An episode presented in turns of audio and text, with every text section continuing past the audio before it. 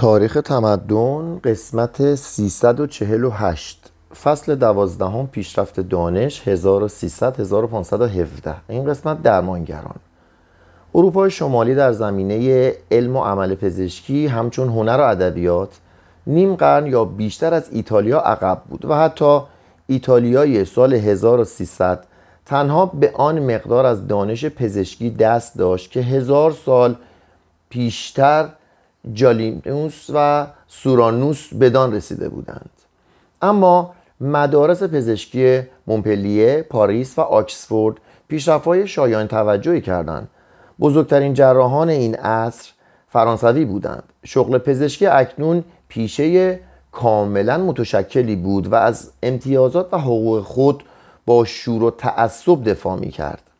اما از آنجا که شمار بیماران بیش از حدی بود که پزشک وجود داشت فروشندگان گیاهان طبی، اتارها، ماماها، حکیمان دورگرد و دلاکان در همه جا به رقابت با پزشکان مجرب برخواستند.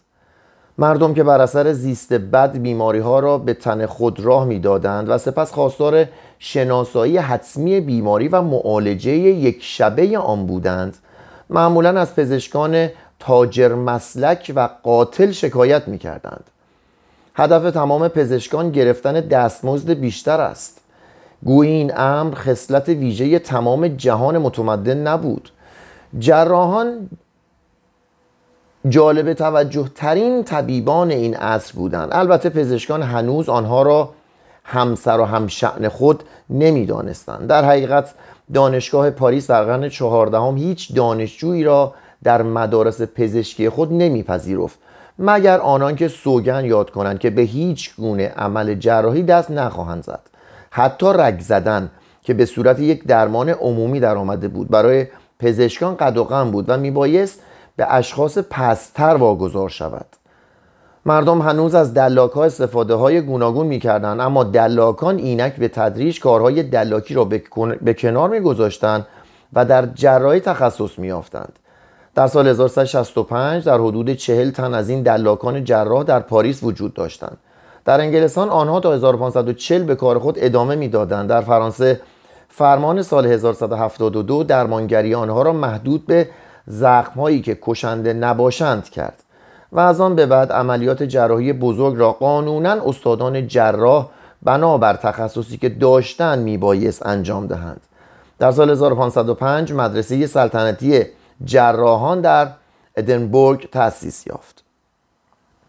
در نیمه اول قرن چهاردهم بزرگترین نامها در عالم جراحی نام هانری دوموندوی و گیدو شولیاک است. موندوی با احتیاط فراوانی که داشت تا آخر عمر فقیر و توهی دست ماند و با وجود ابتلا به نفستنگی و سل کار خود را ادامه داد. کتاب جراحی های او 1106 1120 اولین کتاب جراحی که به وسیله یک فرانسوی نوشته شده است با چنان شایستگی و تمامیتی کلیه مباحث را در برداشت که مقام و موقعیت جدیدی برای جراحان به دست آورد. کمک برجسته وی به علم جراحی به کار بستن و تکامل بخشیدن روشی بود که از تئودوریک برگونیونی در بولونیا برای زخم بندی فرا گرفته بود. این روش بر مبنای پاک کردن کامل زخم جلوگیری از چک کردن آن محفوظ داشتن از هوا و مرهم گذاری با شراب بود. نسل بعد از او مشهورترین جراحان قرون وسطا را پدید آوردند. گیدو, گیدو شولیاک در یک خانواده روستایی نزدیک دهی که, که نام وی از آن گرفته شده است به دنیا آمد و چنان خواوندان این ده را تحت تاثیر قرار داد که آنها هزینه تعلیم او را در تولوز، مونپلیه، بولونیا و پاریس بر عهده گرفتند. وی در سال 1142 در آوینیون به مقام پزشکی پاپ رسید و مدت 28 سال در این منصب خطیر باقی بود. هنگامی که مرگ سیاه بر آوینیون سایه انداخت وی در محل مأموریت خود ایستاد. به درمان مبتلایان پرداخت و خود نیز گرفتار گشت و تنها توانست جان سالم به در برد. او نیز مانند هر انسان دیگر دچار خطاهای فاحش می‌شد. بروز تا اون را گاهی نتیجه اقتران نحس ستارگان و گاهی بر اثر اعمال یهودیان که قصد داشتن تمام جهان مسیحیت را مسموم سازن می‌دانست. وی با رد کردن روش ساده زخبندی مندوی بازگشت به شیوه قبل پیشرفت جراحی را به تأخیر انداخت. اما در بیشتر موارد با بهترین و جدیدترین شیوه های پیشه بزرگ خود آشنا بود. کتاب جراحی های بزرگ او 1363 کاملترین منظمترین و آلمانه ترین رساله ای بود که قبل از قرن 16 هم درباره جراحی نوشته شده بود. بهداشت فردی و اجتماعی با های پزشکی هماهنگ و همگام نبود. نظافت شخصی شعن و مقامی نداشت. حتی پادشاه انگلستان فقط هفته یک بار استهمام می‌کرد و گاهی نیز آن را از برنامه حذف می‌کرد. آلمان ها گرمابه های عمومی داشتند و آن عبارت از وانهای بزرگی بود که شستشو کنندگان گاهی زن و مرد با هم برهنه در آن می نشستند یا می ایستادند در سراسر اروپا به استثنای طبقه اشراف گاهی یک جامعه ماها، سالها و یا نسلها پوشیده می‌شد. بسیاری از شهرها دارای یک منبع آب بودند اما آب آن به چند خانه بیشتر نمی رسید اغلب خانواده ها مجبور بودند از نزدیکترین چشمه یا چاه آب بیاورند. هوای لندن از بوی گند گوسفندها و گاوهای کشتار شده متعفن و آلوده بود تا آنکه در سال 1171 این گونه کشتارها قد شد. بوی مستراها از خیال انگیزی و لطافت منظره زندگی روستایی میکاست. خانه ها خانه های اجاره ای لندن برای تمام مستعجرین و ساکنان فقط یک مستراح داشت. بسیاری از خانه ها حتی یک مستراح هم نداشت و اهالی آنان نجاسات خود را در حیات و کوچه خالی می کردند هزاران هزار مستراح به رود تمز می ریختند مطابق دستوری در سال 1157 این امر قد شد. ولی عملا همچنان ادامه یافت. در, در سال 1188 بر اثر بروز مکرر اون پارلمان انگلستان نخستین قانون بهداشتی را برای تمام مردم انگلستان وضع نمود. در سراسر کشور انگلستان اعلام کرد هر کس چنین چیزهای پلشت و زیان بخشی را بیرون افکند یا بگذارد باید همه را به کلی پاک و محو کند وگرنه به فرمان اعلی حضرت پادشاه مستوجب جریمه و قرامت است. در همین اوان در فرانسه نیز دستورهای مشابهی اعلام شد. در سال 1183 مارسی دستور جدا ساختن مبتلایان به تاون را از دیگر اشخاص برای مدت چهل روز صادر نمود. بیماری های واگیردار و مصری یکی پس از دیگری ظهور می کردن با آنکه وضع بهداشتی مردم سامانی نداشت. بیمارستان نسبتا فراوان بود. در سال 1500 انگلستان 460 بیمارستان و یورک به تنهایی 16 بیمارستان داشت. درمان جنون به تدریج از صورت احترامات خراف آمیز یا ستمگری های وحشیانه بیرون آمد و جنبه محافظت های نیمه علمی پیدا کرد. در سال 1300 جسد دختری را که دعا کرده بود روح القدس است به دستور کلیسا از قبر بیرون آوردند و سوزاندند و دو زن را که به ادعای او اظهار اعتقاد کرده بودند طعمه آتش ساختند. در سال 1159 اسقف اعظم تولدو به مقامات کشوری دستور داد که یک نفر اسپانیایی را که اعتراف کرده بود برادر میکایل است و هر روز به تماشای بهشت و دوزخ می‌رود زنده زنده بسوزانند. موضوع تا حدی در قرن پانزدهم اصلاح شد. راهبی به نام خوان خفره که دلش از شفقت و ترحم نسبت به دیوانگانی که در خیابانها مورد تمسخر و هایوهوی اوباش قرار می گرفتند لبریز شده بود. تیمارستانی در آن شهر برای آنها تأسیس کرد. 1409 از کار او در شهرهای دیگر پیروی کردند. بیمارستان سنت مری آو بسلیم که در سال 1247 در لندن تأسیس شده بود در 1402 به صورت تیمارستانی درآمد. جزامیان هنوز مطرود جامعه بودند اما مرض جزام در قرن 15 تقریبا از صفحه اروپای باختری برافتاد. سفلیس جای آن را گرفت. شاید این بیماری از تکامل بیماری آبله بزرگ که قبلا در فرانسه شناخته شده بود بروز کرده باشد و شاید هم سوقات آمریکا بوده باشد. این بیماری در سال 1493 در اسپانیا و در سال 1495 در ایتالیا پیدا شد. در فرانسه سرایت آن به حدی وسیع بود که آن را مرض فرانسوی نامیدند و برخی از شهرهای آلمان چنان مورد نهب و قارت این بیماری قرار گرفتند که تقاضا کردن از پرداخت مالیات معاف شوند. و میشنویم که از همان زمانها مثلا اواخر قرن پانزدهم برای درمان آن از جیوه استفاده می‌کردند. پیشرفت و ترقی علم پزشکی همچنان همچون زمان ما با پیدایش بیماری های ناشناخته مسابقه دلاورانه داشته است. فیلسوفان. با آنکه عصر فیلسوفانی که مبتکر دستگاه های فلسفی بودند گذشته بود فلسفه هنوز توش و توان زیادی داشت و به راستی در قرن چهاردهم بنای معتقدات جزمی دنیای مسیحیت را سراپا تکان داد. تغییر نقطه نظر فلاسفه به تسلط عالمان الهی و پیروان شهر در فلسفه پایان داد. متفکران درجه اول اکنون بیشتر توجه خود را یا به علم یا به اقتصاد یا به سازمان کلیسا و یا به سیاست معطوف داشته بودند. فلسفه آموزشگاهی چه به عنوان شیوه و روشی برای بحث و توجیه و چه به عنوان کوششی برای نشان دادن توافق میان عقل و دین هنوز در دانشگاه های شمال سلطه خود را حفظ کرده بود. آکویاس در 1122 در زمره قدیسان کلیسا قرار گرفت و از آن پس دومینیکیان پیروی او دفاع از عقاید او را باعث افتخار خیش می‌دانستند. فرانسیسیان به عنوان مخالف ناشی از وفاداری قدیس آگوستینوس و دانز اسکوتس را ترجیح می‌دادند.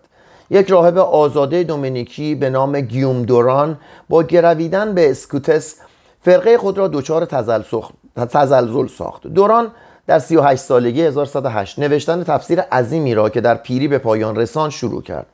همچنان که به تدریج پیش می‌رفت اول ارسطو و بعد آکویناس را به کنار گذاشت و تعقل را فوق سندیت و گفتار هر استادی در هر چند مشهور و بزرگ دانست.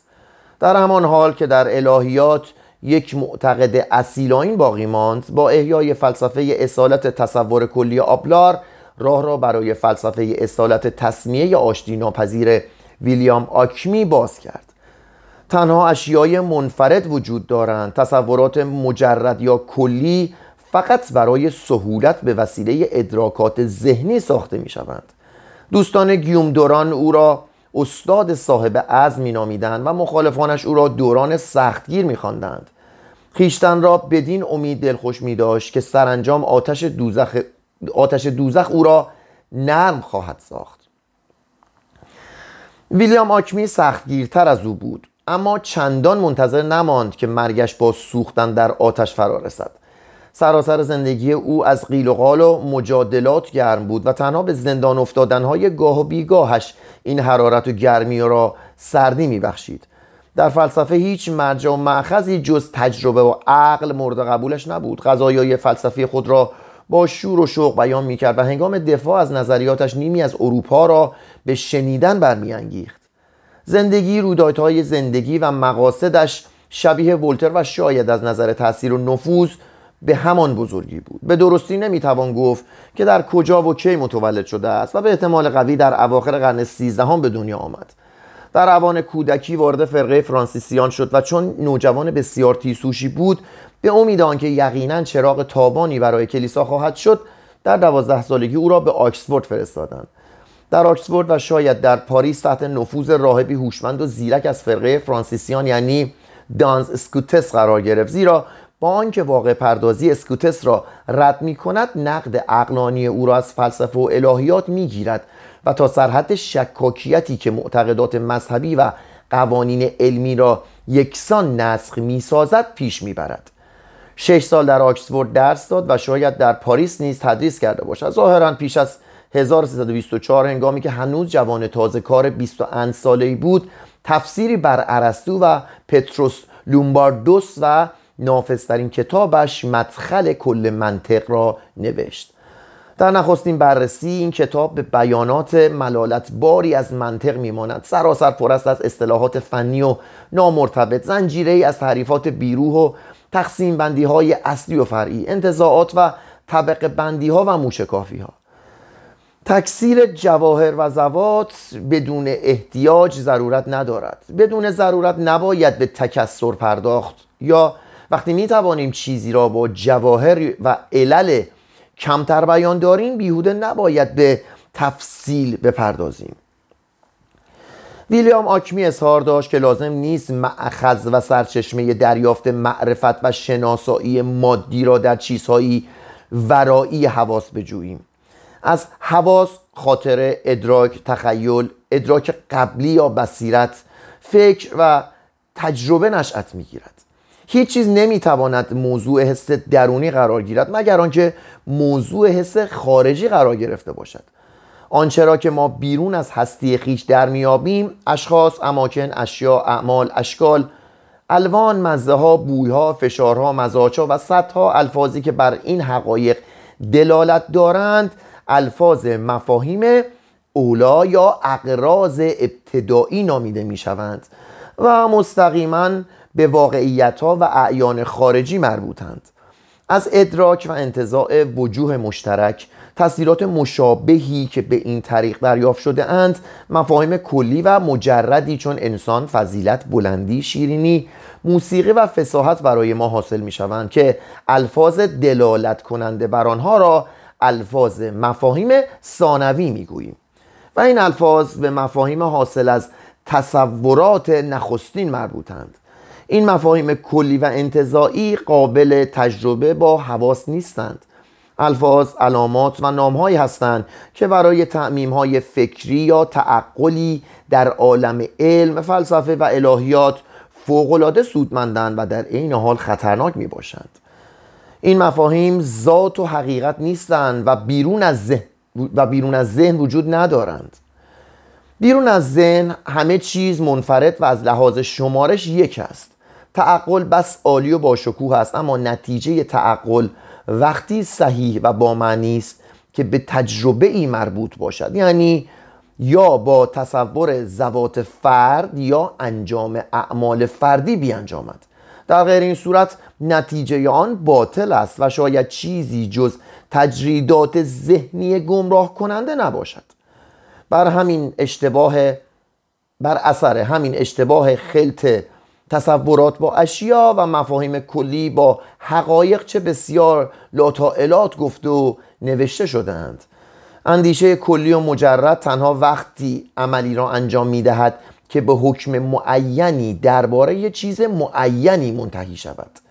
ویلیام آکمی از این اصالت تصمیه با تحور و بیباکی ویرانگری قدم در میدان فلسفه و الهیات می‌گذارد. وی اعلام دارد که ما بعد و طبیعه و علم هر دو تعمیم های پوچ و بی اساسی بیش نیستند زیرا تجارب ما تنها به افراد اعیان در زمان و مکان بسیار بسیار محدود مربوط است و تنها خودپسندی ماست که برای قضایای کلی و قوانین طبیعی که از این حقیقت ناچیز تجربی استنتاج کرده ایم کلیت و اعتبار ابدی قائل می شویم معرفت ما مخلوق افزارها و نتیجه روش های ادراک ما از اشیاست و این معرفت در زندان ذهنمان محبوس است و نباید آن را حقیقتی عینی و نهایی درباره چیزی پنداشت.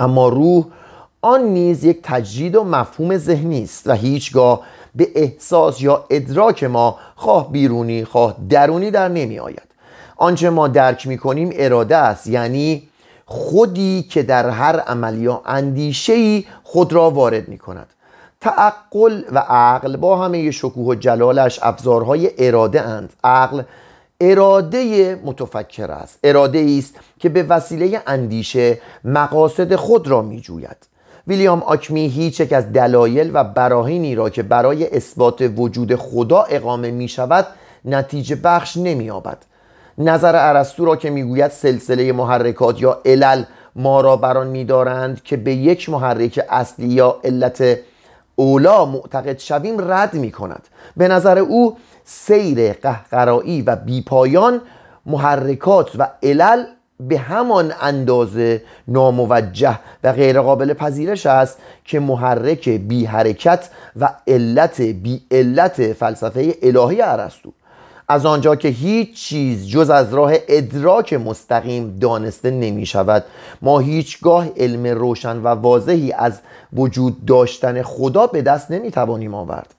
قادر مطلق یا لایتناهی بودن یا عالم کل یا خیر مطلق بودن و شخص بودن خداوند نیز از راه تعقل قابل اثبات نیست.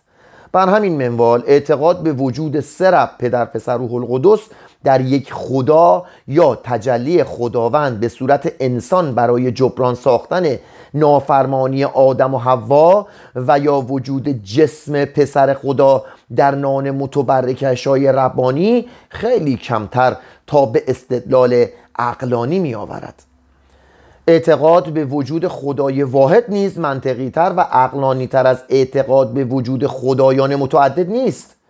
زیرا چه بسا دنیاهای متعدد و در نتیجه خدایان متعددی برای حکومت بر آنها وجود داشته باشد. به این ترتیب از بنای با شکوه دیانت مسیح از افسانه ها و آوازها و هنرهای دلانگیز آن از, اخلاق... از اخلاقیات آن که محبت و عطیه خداداد پنداشته می‌شد و از امید توانایی بخشش چه چیز باقی میماند؟ ویلیام آکمی در برابر ویرانه های الهیات که آن را عقل به چنین وضعی افکنده بود به خود آمد و نومیدانه کوشی تا نظم اجتماعی را که بر شالوده قوانین اخلاقی بنیان نهاده شده بود قوانین اخلاقی که خود بر اساس عقاید دینی برپا ایستاده بودند از ویرانی نجات دهد. سرانجام بران شد که عقل را در پیشگاه ایمان قربانی کند. با آنکه خدا را اثبات نمی‌توان کرد به احتمال قوی خدا وجود دارد و اوست که بر هر یک از ما روحی جاویدان عطا فرموده است. ما باید میان حقیقت دینی و حقیقت فلسفی امتیاز بگذاریم و با کمال فروتنی و ایمان آنچه را که عقل فضول نمیپذیرد بپذیریم. پاپ یوانس 22 دستور داد تا بدعتهای نادلپسند این فرایار جوان را به زیر مهمیز تحقیق روحانیت کشند. وی را احضار کرد تا در برابر محکمه پاپ در آوینیون حاضر شود. ویلیام آکمی حاضر شد زیرا وی در سال 1128 همراه دو تن از راهبان فرانسیسی در زندان پاپ بودند. اما دیری نگذشت که هر سه از زندان گریختند و به پیزا نزد لویی باواریایی رفتند. پاپ آنها را تکفیر کرد. لویی تحت حمایتشان گرفت. ویلیام همراه لویی به مونیخ رفت. در آنجا به مارسیلیوس پادوایی ملحق شد. در یک صومعه فرانسیسی مخالف پاپ رحل اقامت افکند و از آنجا سیلی از کتاب و رساله بر ضد قدرت و بدعتهای ملحدانه پاپا به طور کلی و پاپ یوانس 22 به خصوص منتشر ساخت. وی تیغ خود را در مورد عقاید و آینهایی که کلیسا بر مسیحیت اولیه افزوده بود به کار برد و بازگشت به ایمان و پرستش ساده ای که در عهد جدید مندرج بود خواستار شد. در رساله جنگجویانه ای به نام صد گفتار در الهیات صدها عقیده و عقاید جزمی کلیسا را به محکمه عقل کشید و نشان داد که بسیاری از آنها منطقا محملات و لاتائلات غیر قابل قبولی هستند. مثلا اگر مریم مادر خداست و خدا پدر همه ماست از جمله مریم پس مریم مادر پدر خیش است. ویلیام آکمی نشستن پاپا را در جای حواریون و معصومیت و بیگناهیشان را مورد پرستش قرار پرسش قرار داده تایپ کرده فکر کنم پرستش اشتباه. مورد پرسش قرار داد. عکس آن را ثابت کرد و نشان داد که بسیاری از پاپا بدعتگذار و بعضی هایشان جنایتکار بودند. او طرفدار طرز رفتار ملایمتری با بدعتگذاران شد و پیشنهاد کرد که بیان همه عقاید جز آرای سخیف عمدی آزاد باشد.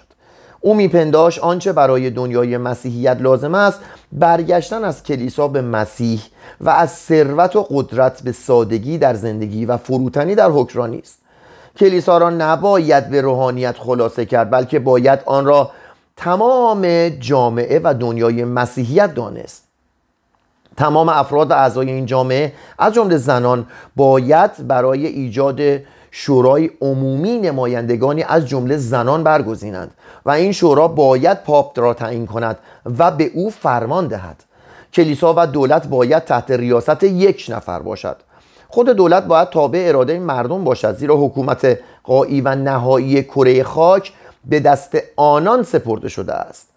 آنها حق خود را در اداره امور و قانونگذاری به شاه یا امپراتور تفویض می کنند بدان شرط که وی برای رفاه و بهبود حال همه قوانینی صادر کند. اگر اصلاح عمومی ایجاب کند مالکیت خصوصی باید ملغا شود. اگر شخص فرمان روا مرتکب جنایت بزرگی شود یا از اداره امور امور چنان قفلت ورزد که موجودیت و بقای کشور به خطر افتد عدالت حکم می کند که مردم وی را برکنار کنند. ما از سرنوشت و پایان کار ویلیام آکمی کم اطلاع داریم. او خیشتن را با یوحنای حواری مقایسه می کرد اما جرأت آن را نداشت که از حریم امن امپراتور بیرون آید. بنابر آنچه یک وقایع نگار فرانسیسی آورده است انقلاب واپسین سالهای حیاتش باعث شد که از بدعتهای کفرآمیز خود بازگردد. شاید مصالحه لویی با کلیسا این امر را سبب شده باشد و ممکن است که ویلیام به دینجا رسیده باشد که در واقعیت و حقیقت مذهب شک کردن از توهی مغزی است. در هر صورت هنوز در عنفوان زندگی بود که از مرگ سیاه سال 1149 یا 1150 درگذشت. مدتها پیش از مرگش به عنوان با نفوذترین متفکر عهد خیش شناخته شده بود. دانشگاه ها از جر و بحثی که درباره فلسفه او می‌شد میلرزیدند بسیاری از عالمان الهی با این نظر وی که اصول اساسی مسیحیت را از راه تعقل نمی‌توان اثبات کرد هم عقیده بودند و اعتقاد به تمایز میان حقیقت فلسفی و حقیقت مذهبی در قرن چهاردهم چندان رایج و شایع بود که سازش زمینی میان تحقیقات علمی و تبلیغات مذهبی در عصر ما. در آکسفورد مکتبی از پیروان وی تشکیل شد و بر خود حیات جدید نام نهاد و بر واقع پردازی اسکوتس و آکویناس در مباحث مابد و طبیعی لبخند تمسخر زد. این متجددان به خصوص در دانشگاه های اروپای مرکزی پیروزمند بودند. هوس در پراگ و لوتر در ارفورت فلسفه اصالت تصمیه تعلیم می کردند و شاید هم همین فلسفه آنها را به سمت چنان انقلاباتی رهنمون شد. اولیای دانشگاه در پاریس تعلیم عقاید ویلیام آکمی را قدغن کردند 1139 1140 اما بسیاری از دانشجویان و برخی از استادان او را پرچمدار آزادی فکر آزادی فکر نامیدند و مورد تحسین قرار دادند. و چه بسیار گروه های مخالف که چون دوران ما با حرف و مشت در کافه ها با خیابان های شهر به جان هم افتادند. گمان می رود به عنوان عکس عمل علیه فلسفه او بود که توماس آکمپیس در کتاب تقلید مسیح بر فلسفه تاخت و آن را محکوم شمرد. ویلیام آکمی حتی اگر او را گوینده ای بیش ندانیم در قیام دولت ملی در برابر کلیسای جهانی سهم شایانی داشت. تبلیغات وی برای بازگشت به فقر روحانی در ویکلیف مؤثر افتاد و حملات جانانش بر پاپا و نیز توسل و مراجعه پی در پی او از کلیسا به کتاب مقدس و مسیحیت اولیه راه را برای لوتر آماده ساخت. لوتر وی را معتبرترین و اصیلترین استاد فلسفه آموزشگاهی نامید. اعتقاد وی به اصالت اراده و اصالت فرد پیشا پیش از روحیه بیپروای رونسانس خبر می‌داد. اثر کلی و عمومی آثار او آن بود که فرض اساسی فلسفه آموزشگاهی را که مدعی بود اصول دین مسیح را می‌توان از راه تعقل اثبات کرد از پای بست ویران کرد. گرچه فلسفه آموزشگاهی تا قرن هفدهم وجود بی فروغ بعد از مرگی داشت هرگز از این ضربات قد راست نکرد. مسلحان در همان حال که ابن خلدون مشغول بنیان گذاشتن جامعه شناسی اسلامی بود. پیر دوبوا نیکول اورسم مارسیلیوس پادوایی مارسیلیوس پادوایی و نیکولای کوزایی به مطالعات متشابهی در عالم مسیحیت اما نه بدان نظم و ترتیب علمی اشتغال داشتند. دوبوا با متوجه ساختن حملات وسیع فکری به دستگاه پاپی و خواندن سرود ستایش برای فیلیپ چهارم پادشاه فرانسه به همان کاری دست یازیده بود که ویلیان آکمی و مارسیلیوس پادوایی در خدمت لویی باواریایی کرده بودند. در رساله ای به نام استدعای مردم فرانسه از پادشاه در مخالفت با پاپ بونیفاکیوس 1108 و رساله درباره تسخیر مجدد سرزمین مقدس 1105 این حقوقدان پرشور توصیه کرد که پاپا هرچه زودتر بایستی قدرتها و دارایی های دنیوی خود را بدور افکنند. بایستی حکروایان اروپا از اجرای احکام پاپا در قرمروی حکومت خود جلوگیری کنند. بایستی کلیسای فرانسه کلیسای روم را رها سازد و مطیع قدرت و قانون کشور شود. به نظر دوبوا از اینها گذشته همه اروپا باید در زیر فرمان پادشاه فرانسه به عنوان امپراتور متحد شوند و پایتخت خود را قسطنطنیه که در حکم سنگری علیه اسلام است قرار دهند. برای رسیدگی به منازعات ملت ها باید یک محکمه بین المللی تأسیس شود و اگر یک کشور مسیحی علیه کشور مسیحی دیگری به جنگ دست یازد بایستی مورد تحریم اقتصادی قرار گیرد. زنان باید از همه امتیازات تربیتی و حقوق سیاسی که مردان دارند برخوردار باشند. به نظر نمی آمد که کسی بدین پیشنهادات توجه زیادی کند. اما این نظریات وارد جریانات فکری شد که بنیان دستگاه پاپی را سوست گردانید. دو قرن بعد از دوبوا هنری هشتم که بدون شک هرگز نام او را نشنیده بود نظرات پیشنهادی او را و ویکلیف را در عرصه دیانت دنبال کرد و در آغاز قرن 19 هم ناپلئون برای مدت کوتاه اروپا را تحت حکومت فرانسه وحدت بخشید و پاپ را تابع و اسیر دولت گردانید. دوبوا جز آن طبقه نوظهور از حقوقدانان بود که آرزو داشتند جای روحانیان را در اداره حکومت بگیرند. او در مبارزه خیش پیروز شد و ما امروز در اوج و رونق پیروزی او زندگی می کنیم اورسم که در دیگر میدانهای دانش و تجربه شور و انقلاب پدید آورده بود و دود سال 1155 یکی از روشنترین بیپیرایه ترین و رساترین رسالات ادبیات اقتصادی را به نام درباره اصل، ماهیت، قانون و تغییرات پول به رشته تحریر کشید. به گفته او پول یک کشور تعلق به جامعه دارد نه شاه. فایده آن عام است و نباید منحصر به پادشاه باشد. شخص فرمانروا یا حکومت باید انتشار و صدور پول را منظم و آسان سازد. اما نباید ضرب و چاپ آن را وسیله انتفاع قرار دهد و باید ایار فلز مسکوکات را پاک و بیقش نگاه دارد. آن شاهی که در کار ضرب سکه تقلب روا دارد دزد است علاوه پول تقلبی درست را هم از رواج میافکند. مردم پول درست را پنهان یا صادر خواهند کرد و مسکوکات تقلبی و ها از راه دریافت مالیات و غیره نصیب خود حکومت دقلکار خواهد شد. اندیشه های او رسم آرمان و آرزوی محض نبودند بلکه وی آنها را در مقام معلمی به پسر ژان دوم پادشاه فرانسه تعلیم داد.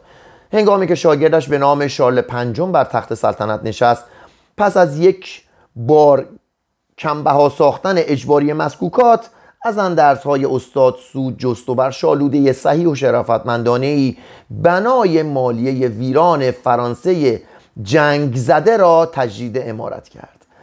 مارسیلیوس پادوایی طبیعتی شادابتر و پرشورتر از اورسم داشت. یا اورس اسخای می‌کنم اگه اسمش اشتباه می‌خونم.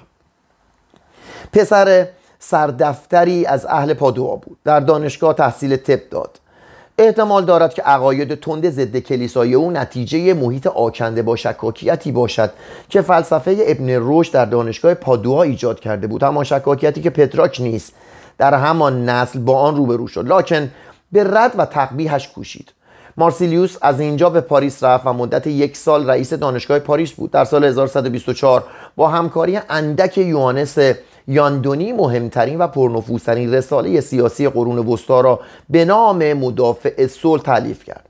مؤلفان از آنجا که می‌دانستند کتابشان مورد طرد و تکفیر کلیسا واقع خواهد شد به نورنبرگ گریختند و خود را در سایه حمایت امپراتوری لوئی باواریایی که در آن زمان با پاپ سر مخالفت برداشته بود قرار دادند. آنها انتظار نداشتند که مرد پرخاشگر و ستیز جویی چون پاپ یوانس 22 دفاع جنگجویانه آنها را از صلح با آرامش و بردباری تحمل کند.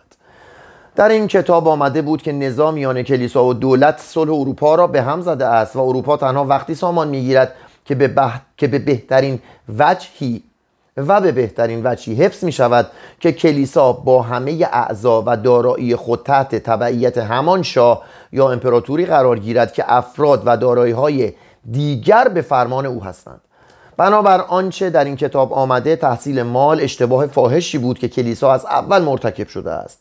زیرا در کتاب مقدس چیزی که این کار را مجاز بدارد موجود نیست. معلفان کتاب مدافع صلح مانند ویلیام آکمی کلیسا را به سراسر جامعه مسیح اطلاق می کنند همانطور که مردم روم در قانون روم فرمان روایان واقعی سرزمین خود بودند و اختیار قدرت خود را تنها از طریق کفالت و نمایندگی به شوراها به مجلس سنا یا به امپراتوران واگذار می‌کردند جامعه مسیحیت نیز باید از طریق دادن وکالت اختیار و قدرت خود را به نمایندگان خود که روحانیان باشند واگذار کنند و اینان باید در برابر مردمی که به آنها وکالت دادهاند مسئول باشند.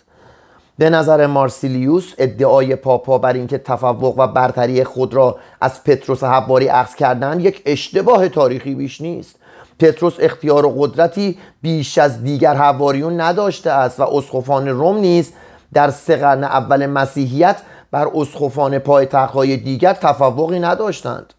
ریاست نخستین شوراهای عمومی کلیسا با امپراتور یا نمایندگان او بود نه با پاپا یک شورای عمومی که اعضای آن را مردم جامعه مسیحی به آزادی تمام برگزیده باشند باید کتاب مقدس و نوشته های آبای کلیسا را مورد تفسیر قرار دهد.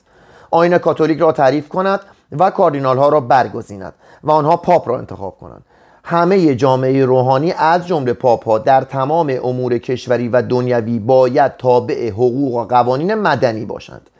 اجازه انتصاب، افزایش یا کاستن تعداد روحانیان تثبیت کلیساها و کشیشها ازل کشیشان نالایق نظارت بر اعانات مدارس و درآمدهای کلیسایی و دستگیری از مستمندان با اضافه درآمد کلیسا باید با دولت باشد.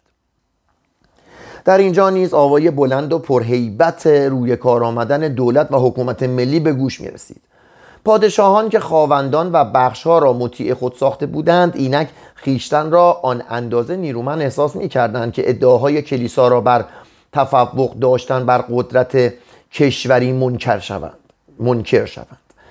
فرمان روایان غیر روحانی از فساد و زوال اقتدار فکری و بین المللی کلیسا سود جستند و بران شدند تا در قرمروی حکومت خیش همه امور حیاتی رعایا از جمله دین و کلیسا را تحت نظارت و سلطه خیش گیرند. این نکته اساسی نزاعی بود که کار آن در دوران جنبش اصلاح دینی یکسره شد. و پیروزی دولت بر کلیسا یکی از نشانه های ختم قرون وسطا بود. مارسیلیوس مانند ویلیام آکمی و لوتر پس از آنکه پیشنهاد کرد که قدرت مردم جانشین قدرت کلیسا شود به خاطر حفظ جامعه و نیز امنیت جان خیش مجبور شد که قدرت و اختیار دولت را جایگزین قدرت مردم سازد. اما شاهان را تا سرحد قولانی با قدرت مطلق بالا نبرد. وی در ورای پیروزی دولت چشم انتظار روزی بود که مردم عملا بتوانند به کار حکمرانی بپردازند. در کار اصلاح کلیسا و روحانیت مارسیلیوس طرفدار دموکراسی بود. هر جامعه مسیحی باید نمایندگان خود را جهت شرکت در شورای عمومی کلیسا برگزیند. هر بخش کلیسایی باید کشیشان خود را انتخاب کند در کارشان نظارت کند و در صورت لزوم معزولشان دارد. هیچ یک از اعضای بخش را بدون موافقت بقیه اعضا نمی‌توان ترد و تکفیر کرد. مارسیلیوس همین اصول را اما با تغییراتی که از روی تعمل و دودلی در آن داده شده بود برای حکومت کشوری پیشنهاد کرد. ما بنابر حقیقت و بنابر عقیده ارسطو اعلام می‌داریم که قانونگذار یعنی اولین و مؤثرترین علت قانون باید مردم باشند. یعنی همه شهروندان که در مجمع عمومی شهروندان به اراده و اختیار خواست و رأی خود را بر زبان میرانند. تمام شهروندان یا مستقیما به وضع قانون می‌پردازند و یا این وظیفه را به عهده معدودی وامیگذارند. اما این عده قانونگذار به معنی دقیق کلمه نیستند و نمی‌توانند باشند. آنها تنها در مواردی و برای مدتی که از طرف قانونگذار اصلی بدانها اختیار داده شده است عمل می کند من آن کس را شهروند می‌گویم که در جامعه مدنی شرکت دارد و بنابر مرتبه و مقامش از حق رأی و قضاوت برخوردار است. با این تعریف کودکان، بردگان، بیگانگان و زنان از شهروندان زنان از شهروندان متمایز می شوند تنها بر اثر تدبیر و اراده همه جامعه است که بهترین قانون پدید می آید اکثریت از هر یک اجزای خود بیشتر آمادگی دارد و می تواند عیوب قانونی را که برای وضع که برای وضع ارائه شده است تشخیص دهد. زیرا کل جامعه با ارزشتر و نیرومندتر از هر یک از اجزای خود است. و این برای زمان خود 1324 سخنی برجسته و برازنده است. حتی مارسیلی... مارسیلیوس از تصاوی حق رأی برای همه افراد بالغ اروپا هواخواهی نمی کرد. اروپایی که به زحمت از ده تن یکی خواندن می‌دانست و تفهیم و تفاهم مشکل و اختلافات طبقاتی در ساروج زمان مستحکم شده بود. در حقیقت وی مخالف دموکراسی کامل که در آن قانون و خط مش سیاسی را فقط شمار افراد تعیین می کرد بود و برای التیام این زوال و فساد یک حکومت جمهوری تمایل داشت که افراد قدرت سیاسی متناسب با ارزشمندیشان در جامعه داشته باشند.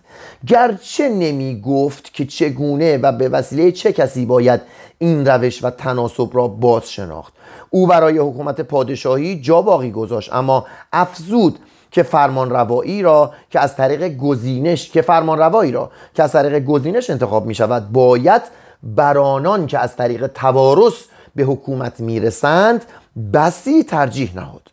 وظیفه شاه آن است که وکیل و خدمتگزار جامعه باشد و اگر شدیداً بدرفتاری پیشه کند جامعه به حق می‌تواند وی را برکنار سازد. این اندیشه ها و افکار دارای یک ریشه قرون وسطایی و حتی باستانی بودند. حقوقدانان رومی و فیلسوفان آموزشگاهی مرتبا زمام حکومت را نظرا در کف مردم نهاده بودند. خود دستگاه پاپ یک نوع سلطنت انتخابی بود. پاپ خیشتن را خدمتگزار خدمه خداوند مینامید و توماس آکویناس با جان آوسالزبری در باب حق مردم در برانداختن شاهان گردنکش قانون چکن هم عقیده بود. هم عقیده بود. اما در جهان مسیحیت به ندرت این افکار تا سرحد یک قاعده و دستور سریح و روشن برای حکومت انتخابی توسعه یافته بودند. اینجا در وجود این مرد قرن چهاردهمی اندیشه اصلاح دینی پروتستان و فکر انقلاب کبیر فرانسه یک جا جمع شده بودند. مارسیلیوس آنقدر از زمان و عصر خیش پیش بود که نمی‌توانست مزاحم و مایه دردسر نباشد. وی خیلی سریع همراه لویی باواریایی ارتقا یافت و خیلی زود با سقوط او راه زوال گرفت. هنگامی که لویی با پاپ ها از در آشتی درآمد از وی خواستند که مارسیلیوس را به عنوان یک نفر بدعت گذار از کار برکنار سازد. ما از نتیجه کار بی اطلاعیم ظاهرا مارسیلیوس در سال 1343 مرد در حالی که هم مردود کلیسایی بود که با آن جنگیده بود و هم مطرود دولتی که برای ارتقا و رفعتش کوشیده بود. اگر طبقه نوخاسته حقوقدان به دولت قدرت و اختیاری برابر با قدرت و اختیار کلیسا نمی‌داد موفقیت هایی که در عهد ما به دست آمدن غیر ممکن بود. مدارس حقوق قانونمندهای متحور و زیرکی بیرون دادند که برای مخدومان خیش از قانون رومی در برابر ادعای پاپا نظریه محبت الهی بودن سلطنت و قدرت مطلق داشتن پادشاهان را ساختند. این افکار در فرانسه شدیدتر و نیرومندتر بودند و سرانجام به اندیشه دولت یعنی من تکامل پذیرفت. این افکار در اسپانیا نیز شیوع یافت و راه را برای سلطنت مطلقه فردیناند شارل پنجم و فیلیپ دوم باز کرد و حتی در انگلستان که حکومت بر اساس مجلسین بود ویکلیف از اقتدار و اختیار بیپایان شاه و محبت الهی بودن مقام سلطنت سخنساز کرد. مجلس ایان و عوام با مخالفت با این نظر برخواستند و سرجان فورت فورتسکیو تأکید کرد که شاه انگلستان بدون موافقت پارلمان حق وضع و صدور قانون ندارد و قضات انگلیسی به مناسبت سوگندی که یاد کردن مقیدند که درباره شاه چنان که شایسته و سزاوار اوست حکم کنند. اما در دوران سلطنت هنری هفتم هنری هشتم و الیزابت انگلستان نیز در برابر این فرمان روایان مطلق العنان زانو به زمین می‌زند. میان دو عقیده متقایر قدرت مطلقه پاپا و قدرت متقایر پا مطلقه پادشاهان برخی از متفکران ایدئالیست به عقیده قانون طبیعی یا الهی چسبیدند. آنها معتقد بودند عدالت الهی تخم آن را در وجدان آدمی کاشته و در انجیل های چهارگانه به زبان لغت جاری ساخته است و آن فوق قوانین بشری است. نه دولت و نه کلیسا بدین اندیشه توجهی نکردند لکن این اندیشه در پس پرده باقی ماند. گاه جلوگر شد و گاه به فراموشی سپرده شد. اما زندگی بی فروغ خیش را همچنان ادامه داد تا آنکه در قرن هجدهم در اعلامیه استقلال آمریکا و اعلامیه حقوق بشر فرانسه سر برآورد و نیز در انقلابی که این هر دو قدرت مطلقه کلیسا و سلطنت را که بر بشریت حکرانی کرده بودند واژگون ساخت نقشی کوچک اما گویا به عهده داشت. نیکولای کوزایی ابتدا با قدرت مطلقه دستگاه پاپی جنگید و سپس خیشتن را بدان تسلیم کرد. در دوران زندگی متنوع خیش بهترین چهره مسیحیت را به آلمانی که همیشه به چشم بدگمانی به کلیسا مینگریست نشان داد. در کوزا زاده شد 1401 در مدرسه فرقه برادران همزیست در دونتر هم دانش آموخت و هم پارسایی و اخلاص آموخت. در یک سالی که در هایدلبرگ به سر برد نفوذ فلسفه اصالت تصمیه ویلیام آکمی در اون مؤثر افتاد. در پادوا از فلسفه سراسرش شک ابن رشد برخورداری یافت. در کلونی سنت دینی فلسفه آربرتوس ماگنوس و توماس آکونیوس را جذب کرد. همه این عناصر در وجود او به هم آمیختند تا وی را کامل ترین فرد مسیحی اصر خیش سازند. هیچگاه آن حال رازورانه ای را که از مایستر که از مایستر اکهارت به وی رسیده بود از دست نداد. رساله کلاسیکی به نام مشاهده الهی در رازوری نوشت و دفاع فلسفی که از این مشاهدات کرد عبارت معروف نادانی آموخته را سکه زد. وی اصالت تعقل فلسفه آموزشگاهی را که می‌خواست الهیات را از راه تعقل و مدلل دارد رد کرد.